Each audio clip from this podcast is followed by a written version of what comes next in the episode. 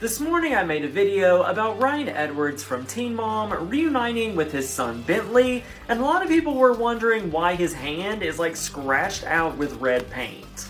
Well, let me just preface this by saying you don't want to know.